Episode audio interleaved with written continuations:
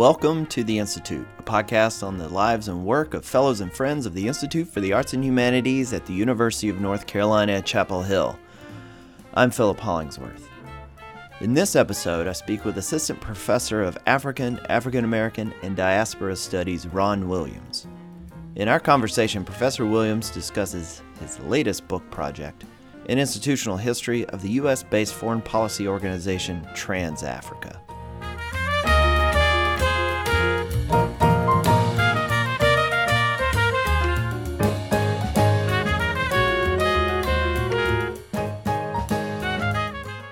But yeah, Ron, thanks for uh, joining me today to talk about your work and, and what you do at in the uh, A A A D department at U N C.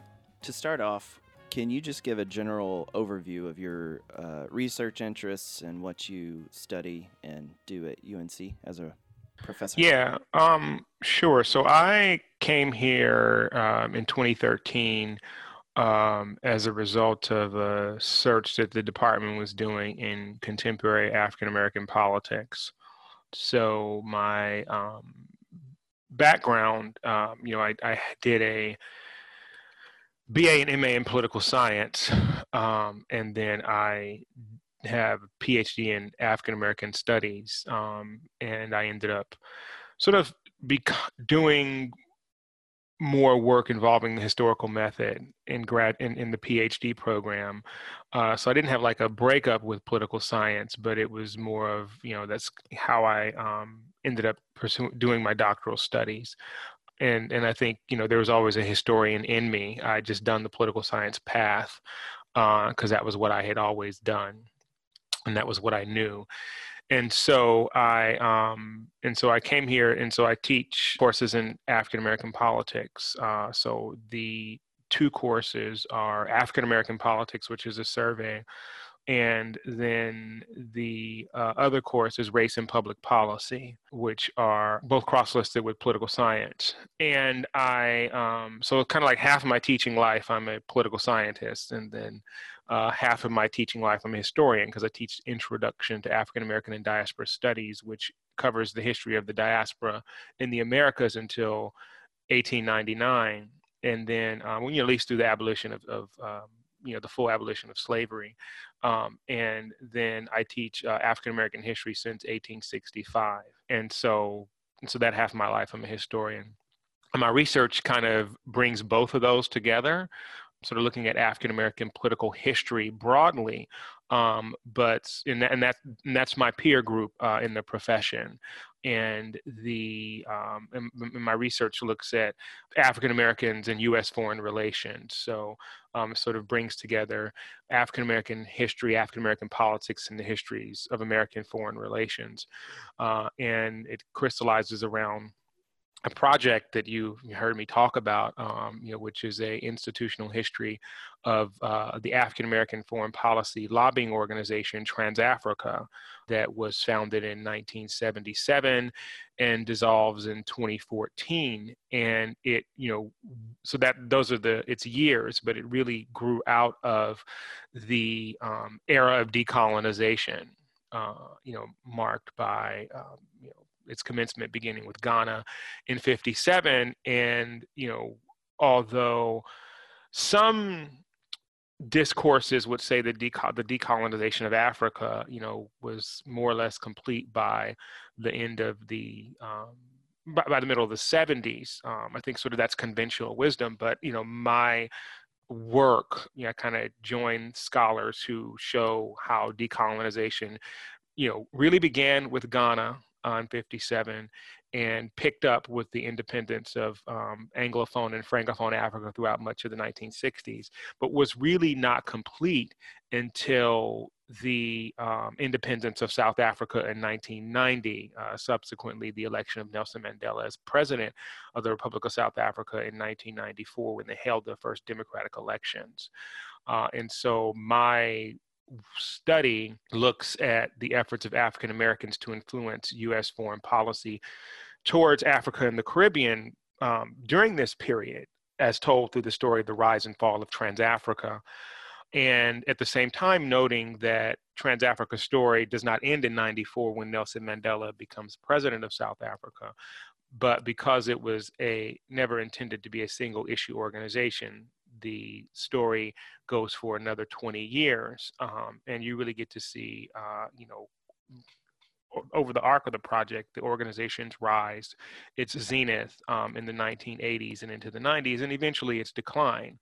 And you, you know, I, I sort of consider the domestic factors that contributed to that, as well as the international, um, you know, factors that precipitated its, um, you know, the organization's uh, decline.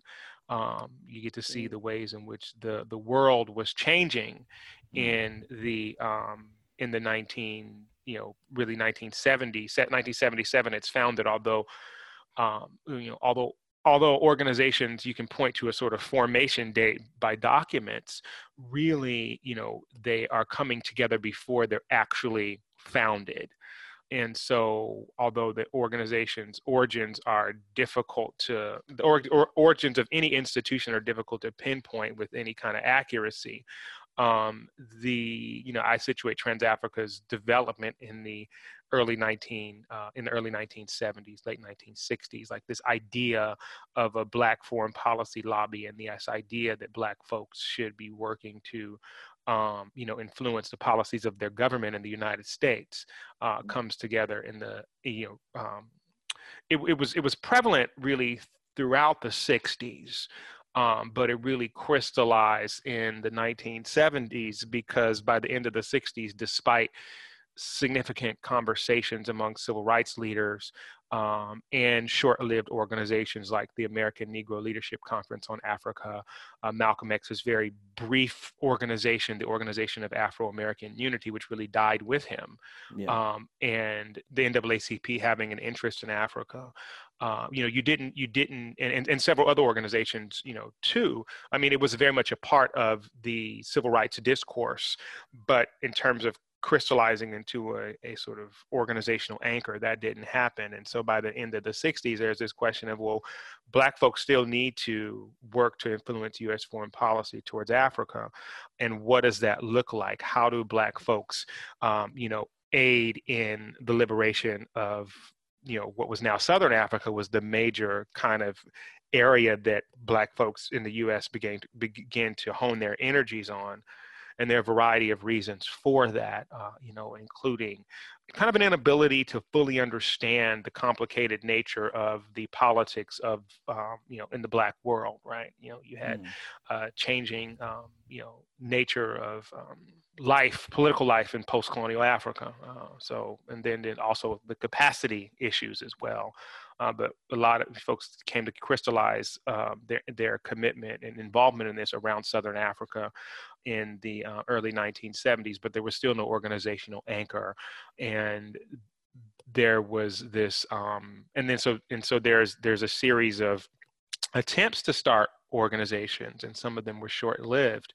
Um, the African Liberation Support Committee, um, and then yeah, that's like seventy-two to seventy-five, and then the Black Forum on Foreign Policy, seventy-five to like seventy-seven, and then you know with the Soweto massacre in um, nineteen seventy-six, and then the inability of the Ford administration to really get a handle on Rhodesia, uh, Black elites start to come together again and say, okay, we need to have an organizational anchor, what they say, an institutional mechanism, if you will. And they start to come together, and that eventually precipitates TransAfrica's formation in nineteen seventy-seven. Wow. Okay. Well, thank you for that. And you mentioned some of the things that led to its kind of fall, or it, it, And what, what kind of, what were some of the factors that led to that? Was it just like, well, issues? I think before we get to that, like we really yeah. have to get to the story, right? Yeah, um, yeah, you know, I don't, I don't want to talk about it, because really what I've kind of showed you was its origins, yeah, um, right. what I, what I've you know, described here, and the, um, that, um, you know, really going to, and then I want to touch back a little bit on what I talked about, how Black folks in the U S trying to figure out ways to aid in the liberation struggles and, in Africa, because, you know, it, it has to be reflected in all conversations about the relationships between Africans um, and African American leaders, right? that that their liberation struggles as they took place in Africa in the nineteen sixties and in the, into the seventies, um, you know, and those in the U S, they inspired each other. And it wasn't that, you know, one was, um, you know, helping the other per se. It wasn't a situation where Black Americans were aiding, aiding, aiding. You know, there they they were they, folks were in, in increased conversation um, with one another. Um, they were um, looking for ways to uh, work together and to support each other's struggles from across, um, you know, the pond, if you will, of the Atlantic. Um, but th- I think it's important to note that they were not so much reciprocal relationships, but they certainly inspired each other. But I want to get to, before we could talk about Trans-Africa's decline, I think we need to talk about its remarkable rise.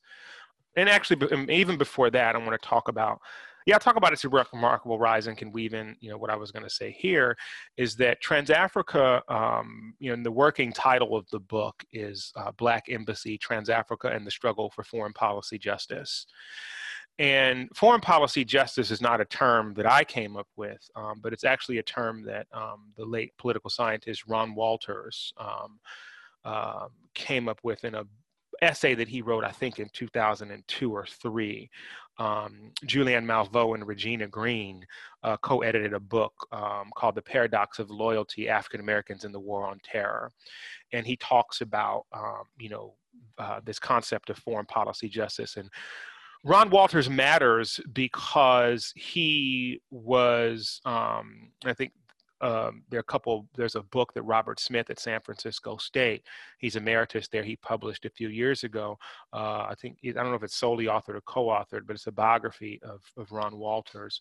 Um, and um, there's another um, uh, edited collection that he did, I believe with Cedric R- Johnson, and who's at University of Illinois at Chicago, and maybe somebody else.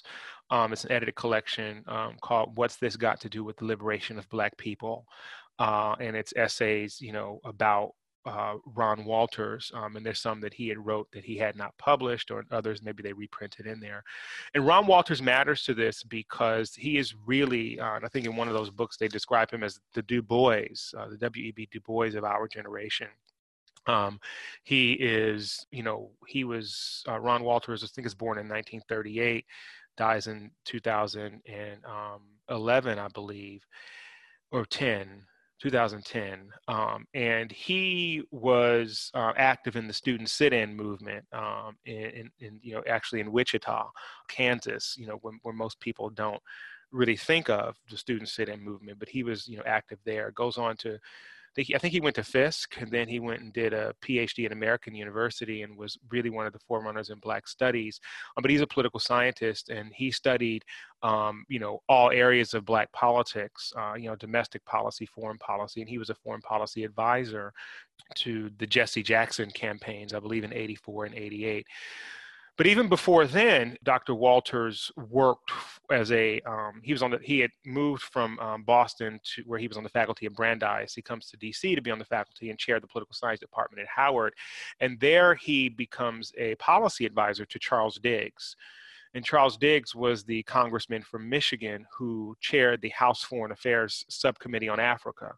And in many ways, Trans-Africa's origins are traced to his office, because uh, what I talked about earlier was the conceptual origins, but the practical origins really uh, are such that Trans-Africa's, you know, uh, rises out of Charles Diggs's uh, office. And Ron Walters was one of the co-founders of Trans-Africa.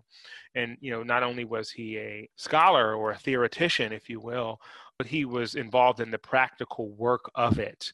Uh, and so he had been involved in, um, you know, really in every area of Black politics um, as a non-elected official, right? As a as a scholar and a policy wonk, um, you know, f- from nineteen, you know, for the greater part of, you know, almost forty something years. And so he comes up with this term, foreign policy justice, and, you know, th- with the idea, which is the idea that it shouldn't just be about justice in domestic policy, but it should also be about foreign policy, and our foreign policy should reflect our proclaimed values and our commitments to Uh, you know, to, to racial justice. So he talks about, you know, uh, in a different way, he puts it as racial justice in foreign affairs, because the truth, as, as I see it, is, and I'm sure he would agree, because we've, you know, we had conversations and did interviews for this project uh, and a couple years before he passed away. Uh, and in fact, I have an interview of him from like a month before Uh, three weeks before he he passed away. Um, and, you know, we, but we talked about how, um, Um, you know, this this notion of, of of foreign policy justice, and how, you know, it's been a key strand in Black politics, um, you know, really, you know, throughout, um, certainly, well, certainly gaining momentum uh, in the six, picking up in the sixties, and then gaining, uh, you know, real momentum in the nineteen seventies, leading up to the uh, formation of TransAfrica. And so TransAfrica's work is founded in this notion of uh, commitment to foreign policy justice, which is a type of strand of Pan-Africanism, is um, you know, focused on influencing the policies of the state. And so that's that. I wanted to mention that because I, I, I, as I, you know, talk more about the project uh, as it comes together and when it's published, you know, I want to make sure to give appropriate credit to Doctor Walters, um, because, I mean, he is literally one of the greatest of all times uh, in terms of the depth and breadth of his activism and his scholarly contributions. But again, before we get to talking about TransAfrica's, uh, you know, demise, we need to deal with its remarkable, remarkable rise. Uh, so TransAfrica's founding executive director is a gentleman by the name of Randall Robinson. Um, and Randall Robinson uh, is born in nineteen forty-one. Uh, he's still very much alive. Um, he lives in Saint Kitts. Randall comes of age in the, you know, in the American South. Uh, he's born in Richmond, uh, you know, in to a poor family. His parents were teachers, and he, um, He goes to goes to a historically Black college in, in Virginia, the same one that his parents went to. He drops out for uh, a, a stint and goes to the Army, comes back and finishes, and then goes to Harvard Law School, um, and was involved in the student divestment movement um, at Harvard. Uh, mm. And him and uh, his um, wife at the time, Brenda Randolph Robinson, um, they were, so this is his former wife, uh, and a gentleman, South African exile named Chris Nteta, N T E T A, um, is how you spell that. Um, they were um, uh, involved with starting a couple organizations in the Boston area. Uh, you know, Randall had graduated, well, when he was a student, he started one. Then when he graduated, they started another one. Uh, he, he remained in the area. And so he, um, they start what's called the um, Southern Africa Relief Fund. And this is housed out of the Black Law Students Association office at, at Harvard. Uh, and they're raising money to contribute to the, to, to send to the um, liberation fronts fighting for independence in Southern Africa. You know, so they're doing that. And then, you know, the, um, and then you go to nineteen seventy, he gets a Ford, he graduates in spring of seventy, then he gets a Ford, um, Ford Foundation postdoctoral fellowship um, to go to do research in Dar es Salaam, Tanzania. And he's over there for six months. Uh, they come back early, uh, but they come back and get there in the fall. They come back in December, December, January, nineteen seventy, seventy-one. And, you know, but one of the things that he discovers out while he's there is that the best way that he can help Africa, because that's this period where there's a lot of young Black, you know, folks who were like, how do we help Africa? How do we help Africa? And one of the best ways to go about doing that is to build a movement in the United States uh, to help to challenge U S foreign policy that um, has continually found itself on the side of the oppressive minority regimes in Southern Africa. And this is the, the geopolitics of the Cold War, right? You know, that, that anything African is associated with communism.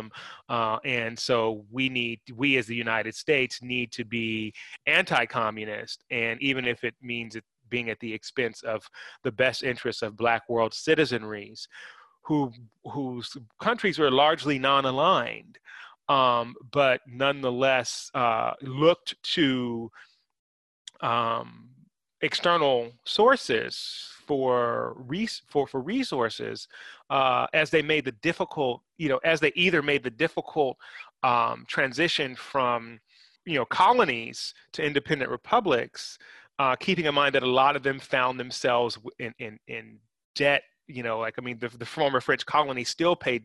Pay, they had to mortgage their debts to France, right?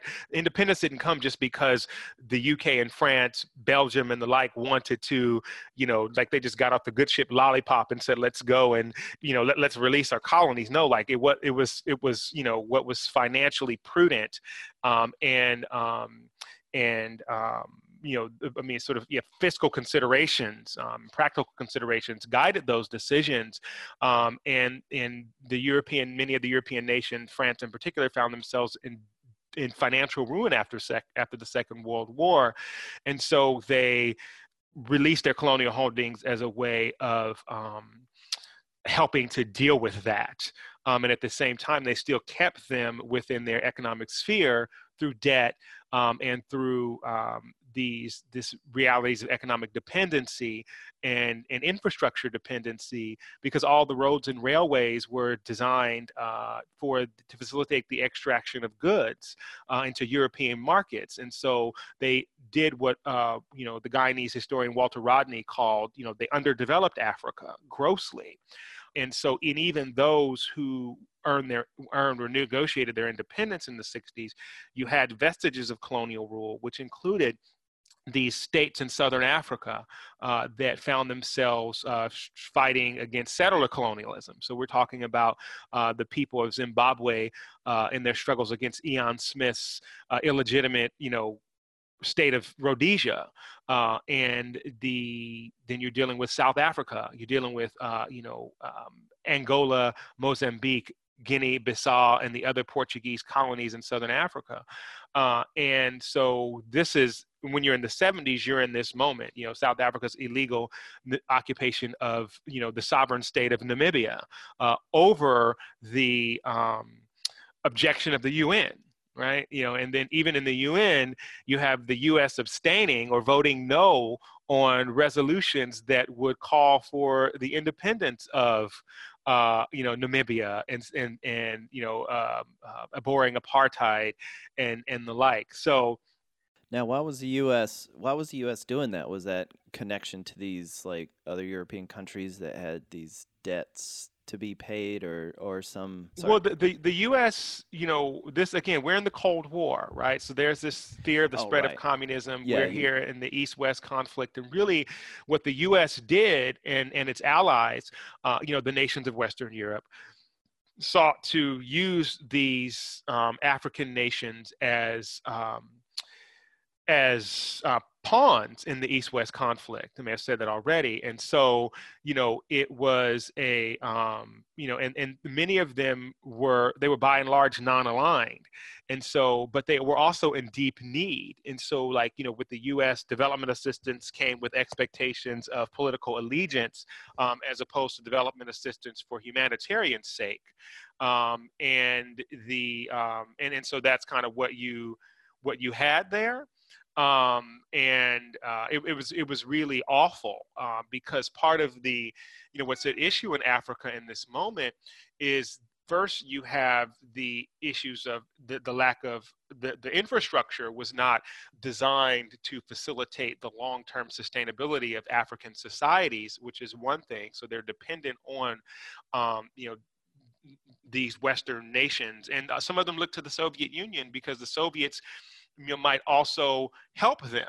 Uh, and so they're about how do we how do we set up sustainable societies? How do we, you know, look out for our people? Not all of them were this way, right? I mean, there were some very, you know, corrupt African leaders. I don't want to romanticize that, uh, you know. And in many ways, the the um, you had African, you know, leaders of African nations who were in in bed, if you will, with the colonizers.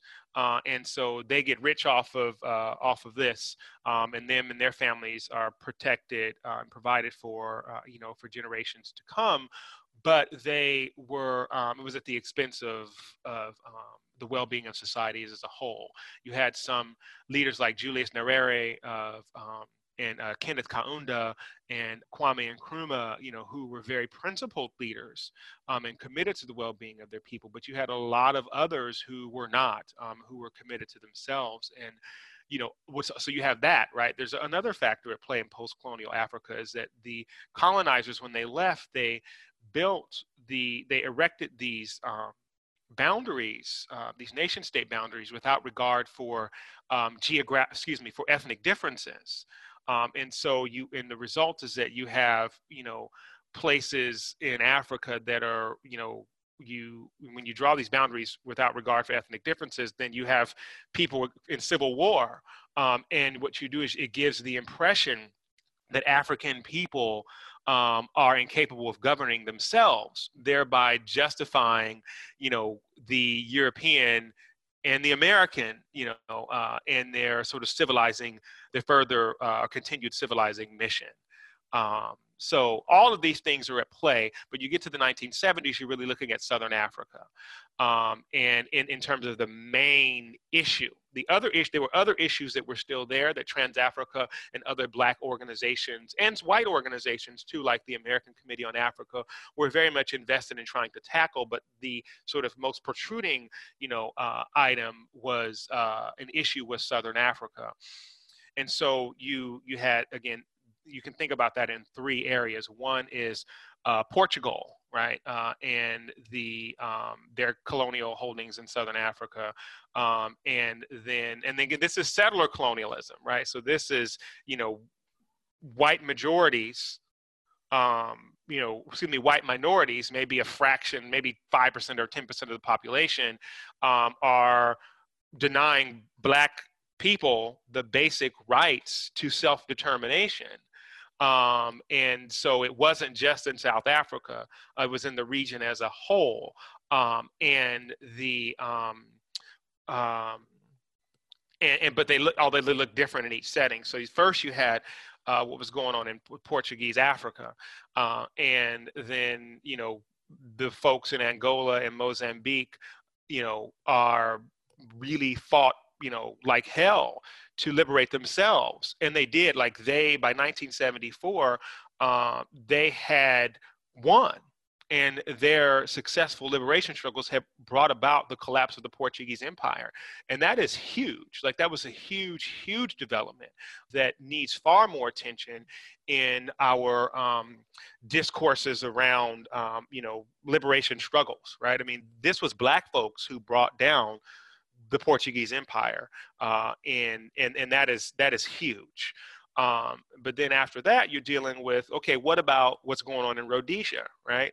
Um, and the, the you know you have Black folks in Zimbabwe who are fighting for uh, you know their independence, um, and that rages on through the end of the decade, uh, to the end of the seventies, uh, and you know you had uh, the independence of Rhodesia finally in nineteen the celebrations in nineteen eighty, but yeah, and then with that, what's remaining is South Africa and Namibia, um, and you know we and this is this is apartheid. Uh, mm-hmm. This is a again ninety. Some odd percent of the population is Black, but um, you're non-white. Um, and then, you know, you had this handful of this small fraction of white people who were controlling uh, the, uh, the whole society. Apartheid was awful.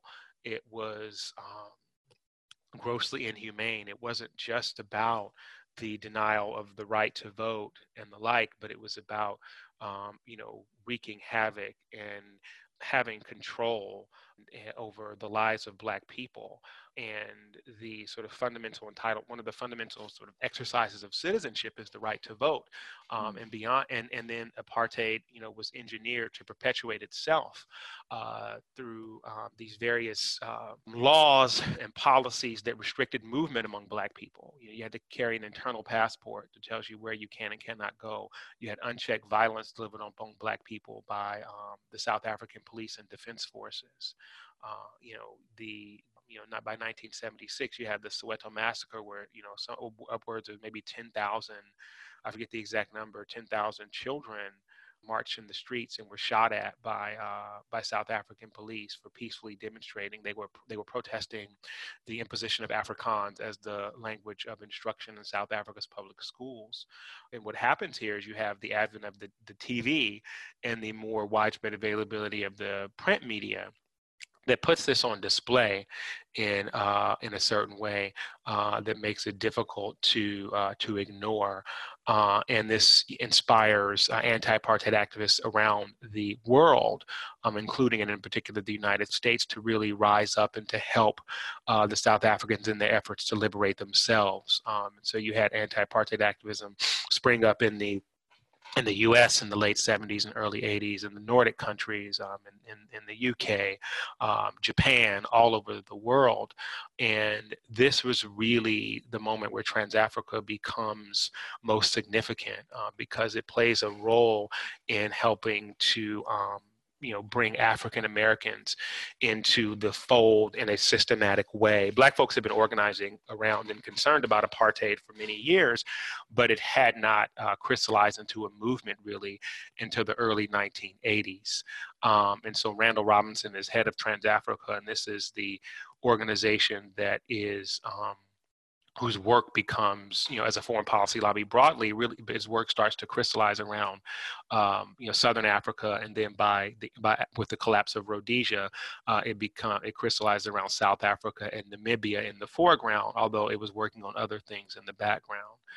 And TransAfrica, um, you know, comes out of the. The Congressional Black Caucus holds a leadership conference on Africa in the spring of, in the fall of seventy-six. Um, and, you know, like we need to uh, organize Black folks around, uh, you know, around foreign policy um, towards Africa. And really, this is a moment where, you know, when you say, we say that the Congressional Black Caucus organized this, and they did, but really, this was actually a bunch of congressional staffers who were driving the work of their members. Uh, these are things that their members cared about, no doubt, but you know they were actually doing the work. And one of those congressional staffers was Randall Robinson. He was uh, chief. He was administrative assistant, which is modern day chief of staff to Charles Diggs, and uh, it was him, Ron Walters, who was uh, at Howard, but an advisor. Um, this guy Willard Johnson, who is uh, at M I T, but an advisor, um, and then. Um, and James Turner at Cornell University, uh, and uh, Herschel Challenor, who um, was um, who worked for Charles Diggs. Uh, she was staff director to the House Subcommittee on Africa, uh, and a woman named Goler Butcher, who had worked for Diggs previously um, and was still active in the D C area. So these are kind of the real architects, if you will, of, um, of TransAfrica's um, TransAfrica as the organization. Um, so the, again, the first thing they become involved in is, and turning turn back to the point of this, about their rise, the first thing they become involved in is an effort to pressure the Carter administration to um, maintain sanctions on Rhodesia until such time as they gave a clear indication that they would hold democratic elections. Um, and so, uh, and they were, and I think they really cut their teeth on that. You know, and, and that was their early success that really put them on the map in D C Um, and their work on South Africa benefited from from those early successes.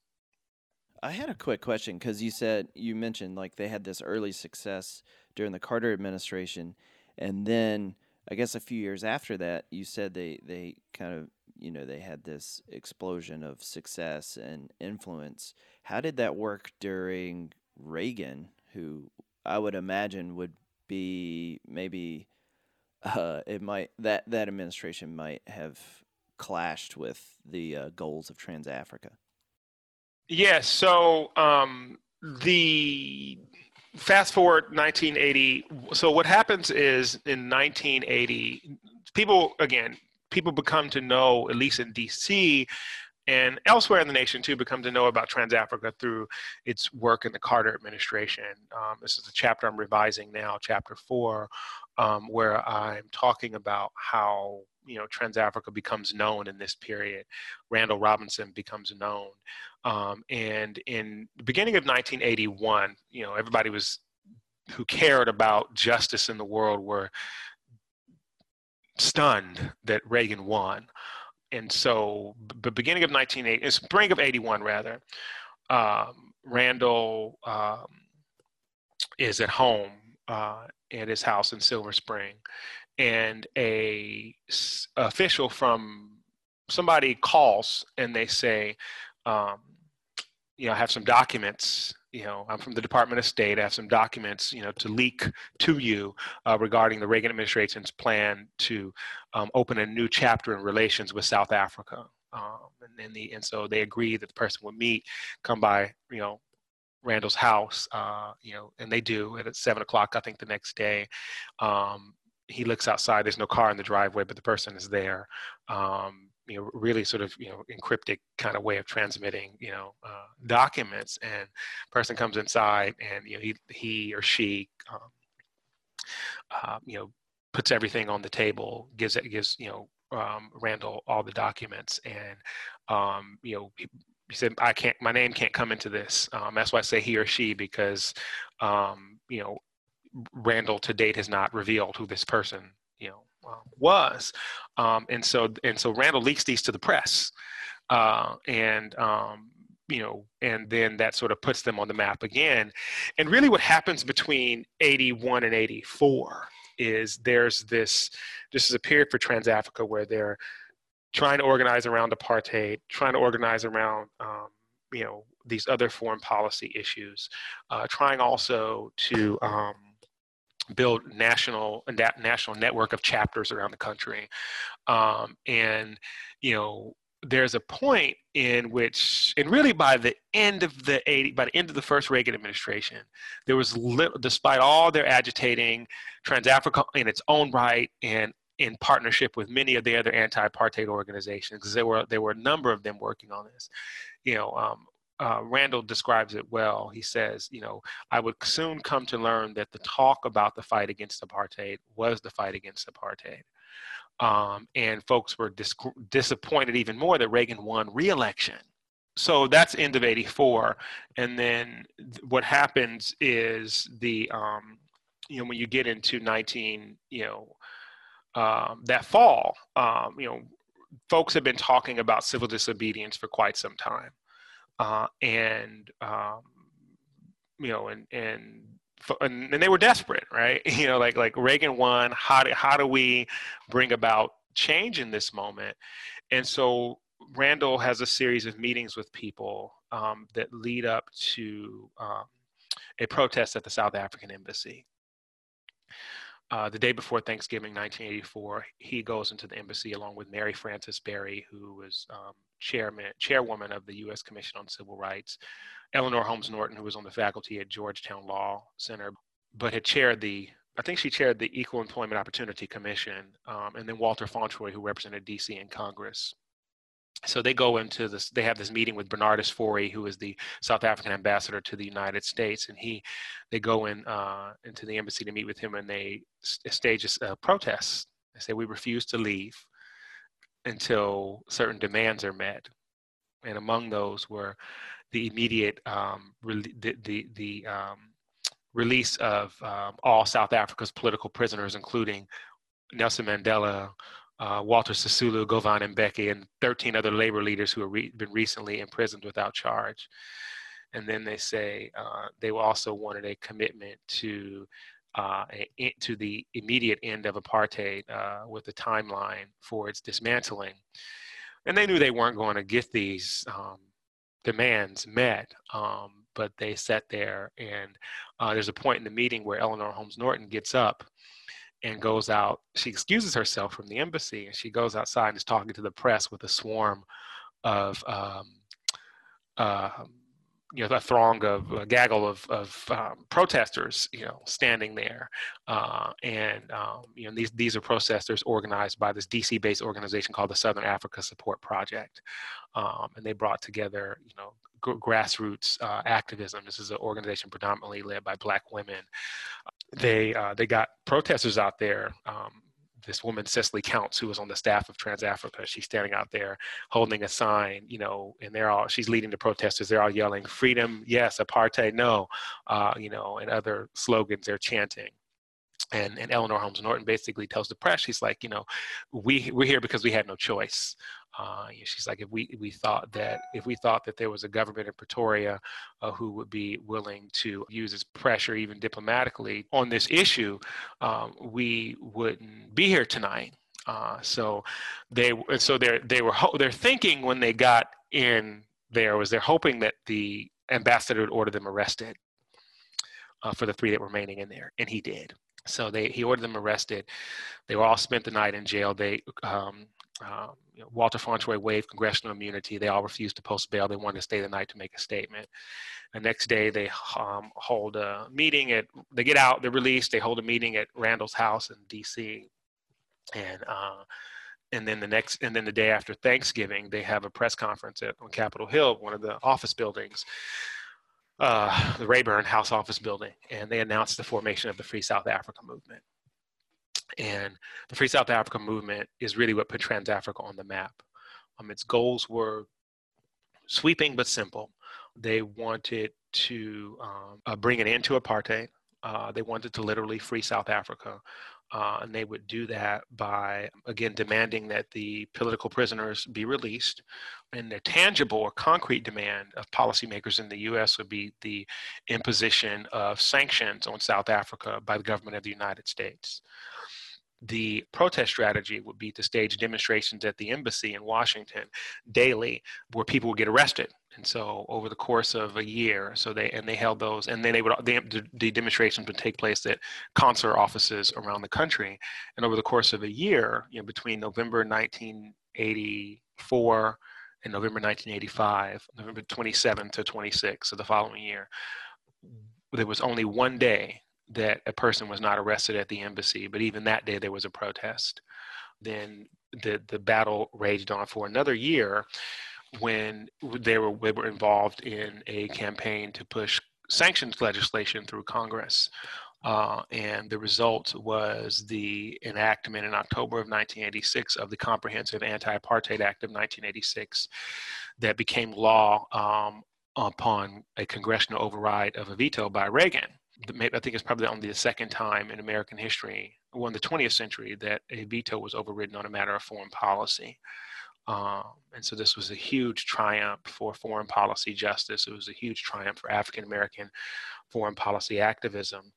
Um, and TransAfrica was, uh, you know, at, was at the center of that. I just had a couple more questions, if that's all right.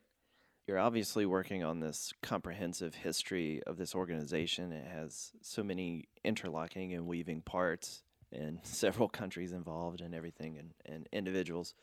But what uh, with this particular book project, how do you envision this shaping your field of study or shaping society in some way? Or, or you know, what impact do you hope to have with this history project? You know, I've covered, I've talked through nineteen eighty-six, um, and the story goes on another twenty-eight years. And I'm hoping that in terms of content, right? So I think there's content and there's um, method. And I think that I'm hope because, you know, it's not just about the organization, but it's about the times, right? You think about when you read biography, it's someone's life and times.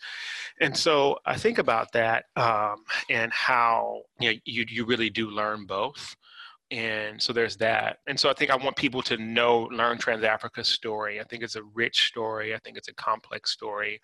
Um, you know, and institutional histories are hard to do, which is why It's it's it's not common for, I mean, people don't take them on because it's it's it's a lot to do. And honestly, I when I started out on this project, I could not have imagined this, you know, ballooning into a nineteen, eighteen, nineteen, potentially twenty chapter book, depending on how I break it up.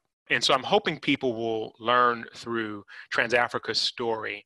Uh, to your question uh, it, about th that there was this struggle in the United States in recent history that Black folks were a central part of, um, that became a that that was supported by a wide range of people who were not Black, that was successful in helping to realize foreign policy justice. That South Africa was a major part of that, but there was this broader commitment to it that this organization evinced. I think that, and I think it's, I think it's a rich story that cut, that really looks at, you know, seventies, eighties, nineties, two thousands, and into the twenty tens. I hope that the readers will come to see the value in that story, the ways in which, uh, you know, Black folks and, and supporters, right, you know, because this, because Free South Africa became a, I think, you know, um, Randall's um, wife, uh, Hazel Ross Robinson, who's very much, um, you know, this is the woman he married in nineteen eighty-seven, was very much, you know, one of his partners in this work. And, you know, she said this to me either in person or, or it was either over the phone or an email. She's like, you have to remember that Free South Africa was like an emotional wave that swept the country. So many people were invested in. I mean, you had students on college campuses, including our own. You know, you ask people who were students in the eighties, Claude Clegg, you know, Professor Claude Clegg in my department will tell you about being a student in the eighties and remembering and being a part of the student anti-apartheid demonstrations. And you, and all those things are touched on in this story, and how these folks were part of this significant moment. Uh, so I, I'm hoping that people get to see that. I also want, you know, people to see the, the, you know, because I think you can learn about, for people, think about contemporary social reform movements, um, you know, you also get to see the ways in which that challenge to Reagan was huge, right? And if you want to challenge, you know, I mean, I don't know what people's political proclivities are. I'm anti-Trump. And so if you want to challenge Trump, yeah, you know, you want to, you should look at how folks challenge Reagan.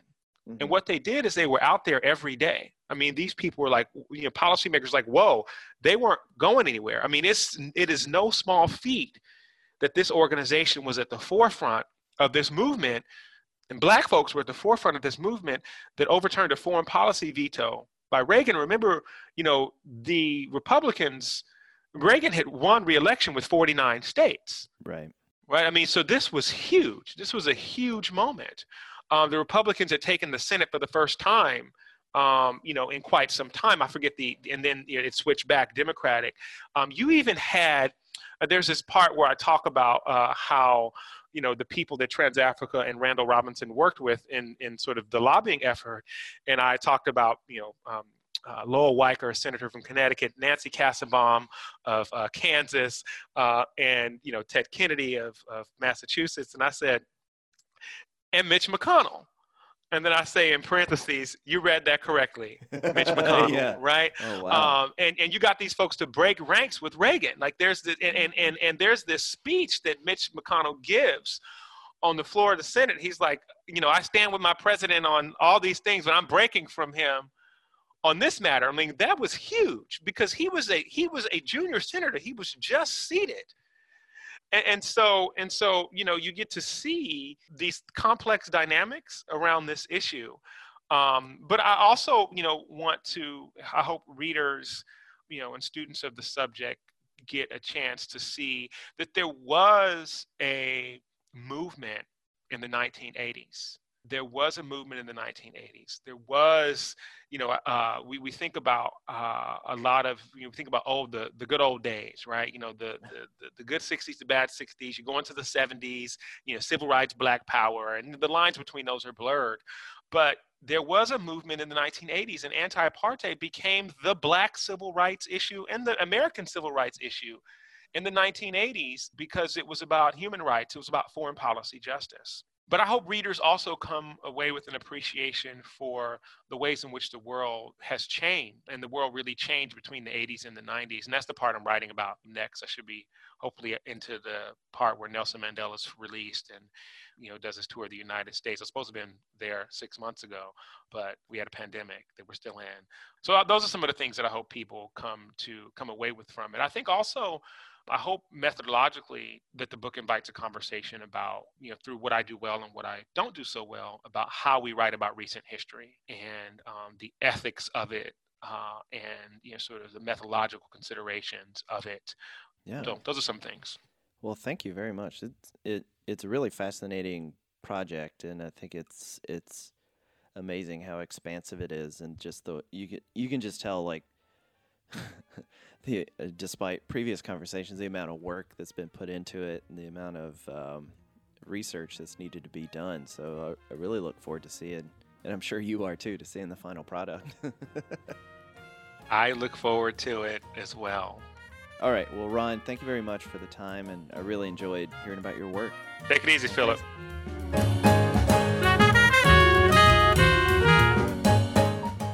Check back at I A H dot U N C dot E D U for the latest news on our fellows and upcoming events at Hyde Hall.